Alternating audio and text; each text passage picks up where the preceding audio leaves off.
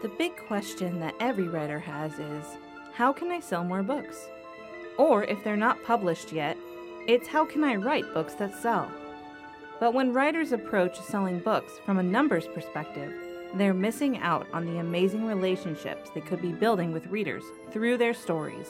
It's impossible to write books that resonate with readers when you're writing for money, because money can't read. But shouldn't writers be able to make a living with their stories? Well, when you connect with human souls, readers turn into fans and friends, and that's when consistent income begins. That and so much more. But how do writers connect with readers?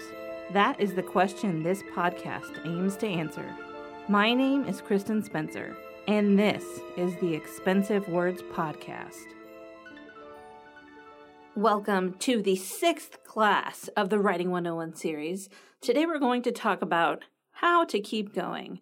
And that might sound kind of vague, but I'm going to explain to you two ways that you can keep going when you're writing and you feel absolutely, totally stuck. All right, so the first thing I want to talk about is a conversation I had with Maria uh, last week, and we were talking about the worksheets that we lovingly made for you, which you can find the worksheets once again at literarysymmetry.com slash WTPR dash F and that will take you to a set of free fiction worksheets that you can use to help you as you're going through this process in the Writing 101 course uh, to get from a very vague idea of the story you want to tell to having your character, your character arc, your plot. And uh, we're going to talk about in the next episode your setting and your world building. But before we get to that, you need a map. Why? Maria was like, hey, uh, don't you think that people will argue that this is just an extra step when they already feel really intimidated about writing in the first place? And I was like, no, I don't think that. Uh, but maybe she's right. Maybe you would say that to me. So I'm going to tell you why it's important that you actually do what I'm saying and you fill out the workshop, the worksheets. And remember, they're free. They're free. I made them for you for free. And so why would you need to do that? And I I remember talking about uh, when I was rowing. I talked about that uh, at the beginning of this series, and I would count where I was meter wise in my race because it's a race of 2,000 meters.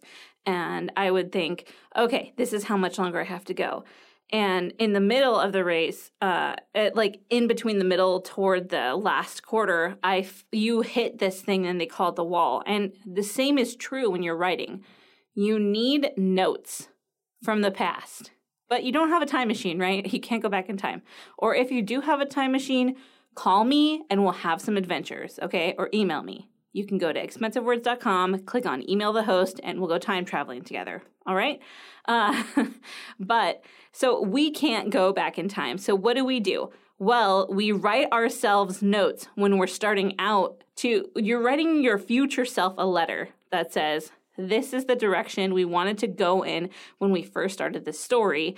These are the things that were important to us about this project. And now that you're in the middle of it and you've kind of uh, hit that wall where you feel like, I can't go on anymore, I've forgotten what the point of this project was, you have the worksheets. And I would say you should go one step further than that. And you should write your future self a letter. This is what my letter to myself would be like, okay? Because I'm working on uh, the time portal right now. And I would tell myself, even though I'm I'm not in the middle yet, okay, but I'm already just like I have a lot going on and I haven't had dedicated writing time every day, which is rough. Uh, and I know a lot of you are in the same situation. So this is the letter I would write to myself. I would say, Dear Kristen, this story is going to be really awesome and you will finish it and the things that you really care about in this story are is that you have readers who you know will love it and they're going to love you for writing it. And also these characters are awesome and some of these characters you've been building their backstory for years. So aren't you excited that you finally get to use some of these characters and remember that at the end of the book you're going to be able to use all the characters you've been waiting to use and this book will actually probably be something that you can market well because this was a write to market project that you're doing. And you're pushing yourself in ways you haven't pushed yourself before. And that means you're going to learn things from this project that you didn't know. And that's super valuable. And I know that when you're finished, this book is going to not only be a proof of concept that you can write a compelling slash awesome story, but it will remind you that you can do it because you haven't written a fiction book that you've tried to sell in a while and you really need this. And I'm here, past Kristen. I support you. Keep your goals the same. Remember, Tyler is a big marshmallow and Enzo and Himona are really awesome and adventurous and these characters are all strong and they can help the beings they've been sent to help just like you can help the writers that you've been sent to help. I think that was pretty good. I mean, maybe when I'm, yeah, so basically, I'm going to use this as my letter. I'll come back to episode 44 of the Expensive Words podcast and be like, okay, I need to listen to myself telling me that this book is going to be awesome. So you should do that for you. You should write your future self a letter reminding them why you're working on this project, reminding them uh, why it is so important to you at the moment and also the goals that you have. And you can put that letter on top of your worksheets. And as you're feeling discouraged, if you are, which if this is your first book, you will. The, the excitement that you feel when you first start your project, it wears off when you're working on something that's so long. And that's why a lot of people prefer to work on short stories first, even though short stories are more difficult because you have to choose your words so carefully. So, you are going to write yourself this letter. You're going to fill out the worksheets, the free worksheets I told you to go fill out. And you're going to have notes from your previously coherent brain when you get to the part in your project where you feel stuck. And that's part one of how to keep going. Part two has to do with writing accountability. And listen, I get it, okay? I I miss my writing group. We have not met since COVID started because the meeting place where we were going was first of all it got shut down. And now uh, they wouldn't let us meet in there with as many people as we have because we have too many people to be able to social distance while we're doing our meeting. And so i can't go to my writing group. It makes me sad. Uh, i'm sure that you're in a similar situation if you don't have an online writing group. And if you don't have an online writing group like me you have a real person, real in person writing group. Sorry, people online are real, uh, but you can't go to your in person group.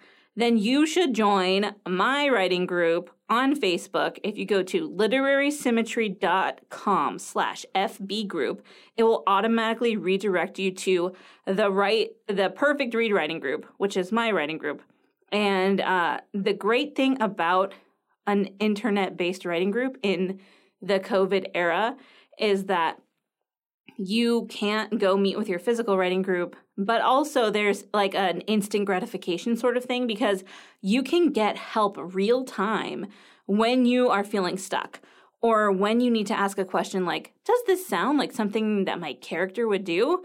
Or uh, this setting thing is, I'm stuck. Can someone give me some advice? I need an antagonist that can do this, this, and this. What kind of profession would do that? Also, I'm feeling super bummed out today. Can someone just send me funny cat memes to get me rolling this morning? So that's the kind of thing that we do in the Perfect Read Writing Group. And also, uh, I do writing challenges in there that I, I actually do myself, and I'll show you my I'll show you my writing challenge.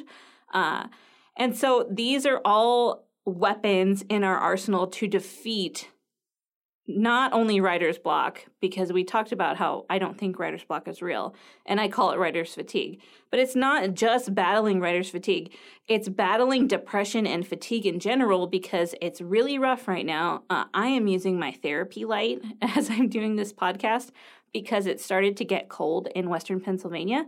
And I'm excited about that because I get to wear my sweater today. But it also means like we have really like we have some of the fewest days of sunshine in the whole world in Greensburg, Pennsylvania. Uh, if you don't believe me, you can surely look that up. Uh, I call it the Manchester of the United States. It's it's even worse than Seattle some years. I'm not even making this up.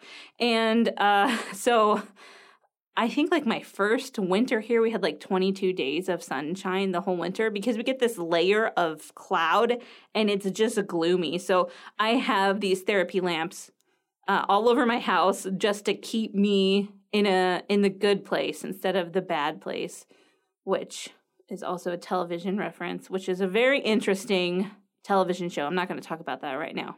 Jeremy Bearimy. But I want you to think about ways that you know will help you, uh, whether it's going for a walk, uh, using a light, a therapy lamp, uh, all these different things to help you deal with the fact that uh, not only is winter coming, that's also another reference to a show I will never watch or books I will never read.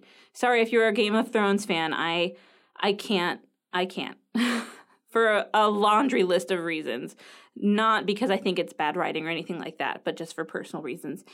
And so you need to be able to understand okay, yes, it's winter, but also we're starting to see increases of COVID cases. They've already shut down uh, one local elementary school here. So we just know that things are probably going to get worse before they get better. And I don't say that to scare you or discourage you, but just to prepare yourself with coping mechanisms so that you can get through this winter. And one of the coping mechanisms I would love to see you use is our support writing group, uh, where we help each other, we encourage each other, and you can get real time feedback. So that's something that you should definitely do. And if you're not going to join my writing group, that's fine. But please join some kind of group. Please make friends with someone on Twitter. Do something where there's an actual person, human being, who is asking you how your story's going and if you've written anything this week. And, you know, you can be really realistic with your goals, but you need to tell your goals to someone so that you have that accountability because that will encourage you to keep going when you might otherwise not have a reason to keep going. That's what I do. I have I have goals. I always have a weekly goal, I have a daily goal, I have monthly goals, and I have annual goals. I am like a serial goal person, but it helps me. And also, I do this thing where once I've done something on my list, I write down that I've done it. Otherwise, I feel like I haven't done anything all day and I get sad. I get the sads. So, you should definitely try to start implementing these things. Try to use the worksheets write yourself a letter from, you know, write a letter to your future self and uh, join a writing group or join my writing group and get the support you need in setting your goals and actually uh, working to achieve them. In the next class, we're going to talk about world building, which I'm really excited because I get to not only talk about world building and setting, but I'm also going to tell you about the Panverse, which is my own personal uh, world of things that I love. and that's what we do as authors is we make places and characters that we love and who we love. So, I'm excited to talk about that. And then we'll do one more class in the Writing 101 series to wrap things up and to give you an actual challenge that you will be able to work on, whether you're going to apply it uh, to life in general or you're gearing up for NaNoWriMo because that's coming quick, y'all. So I'm excited to continue this journey with you in the next episode, and until then, it's never too late to write the story of your heart. This has been Kristen on the Expensive Words podcast, pouring out my heart for you, my wonderful listener. If there's any question you want to ask me, if there's anything you want to tell me, you can go to expensivewords.com or you can find me on Instagram at kristen.n.spencer and I would love to hear your wonderful writing thoughts from your amazing writing brain. Happy writing.